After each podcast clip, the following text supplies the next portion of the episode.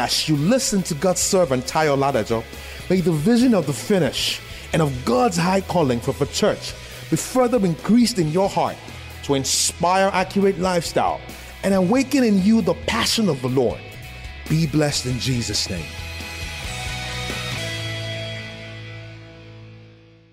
So let's go to Romans chapter 8, verse 1.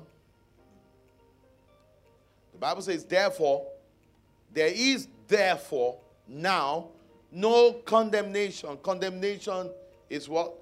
Verdict of death. Amen. Sentence of death. Katatrino. Amen. To them which are in Christ Jesus. Who what? Who walk not after the flesh, but after the spirit.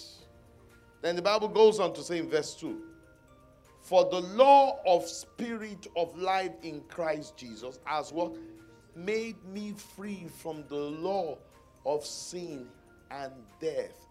The law of sin and death activate lust.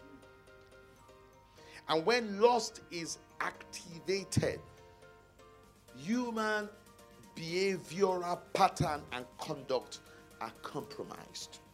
Praise God. So the only way to reverse the law of sin and death is to change our engagement. And mind you, the word law here is not like stipulated commandment. It's not what you do or what you don't do. It is principles. Prince, operational principle like gravity. You know, when you set the law of gravity into motion, someone say, I don't believe in gravity. I don't believe the force of gravity exists anywhere.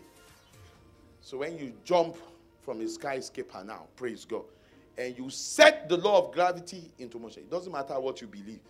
Praise God. The force of gravity will implement it. praise God. I don't believe in gravity. You then you jump from skyscraper. If you if they burn you well, set the law of gravity into motion, you're going to land on the floor. So, what God expects of us is to activate a superior law. Because there's a law by which aerodynamic operate. Is a law of flight. That law supersedes gravity. It defies gravity. So when we operate the superior law, it is called the law of spirit of life. Gravity is defied, is. We're supposed to defy gravity from time to time. Praise God. And it is by activating the of spirit of life in Christ Jesus.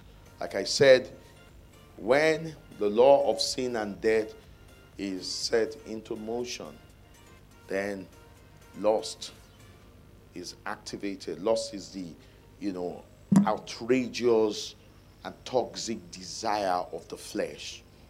And then man's behavioral pattern is compromised. The conduct of man is compromised. Praise God.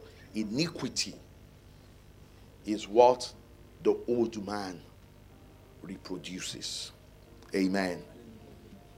I want us to define the inner man. Doesn't that make sense?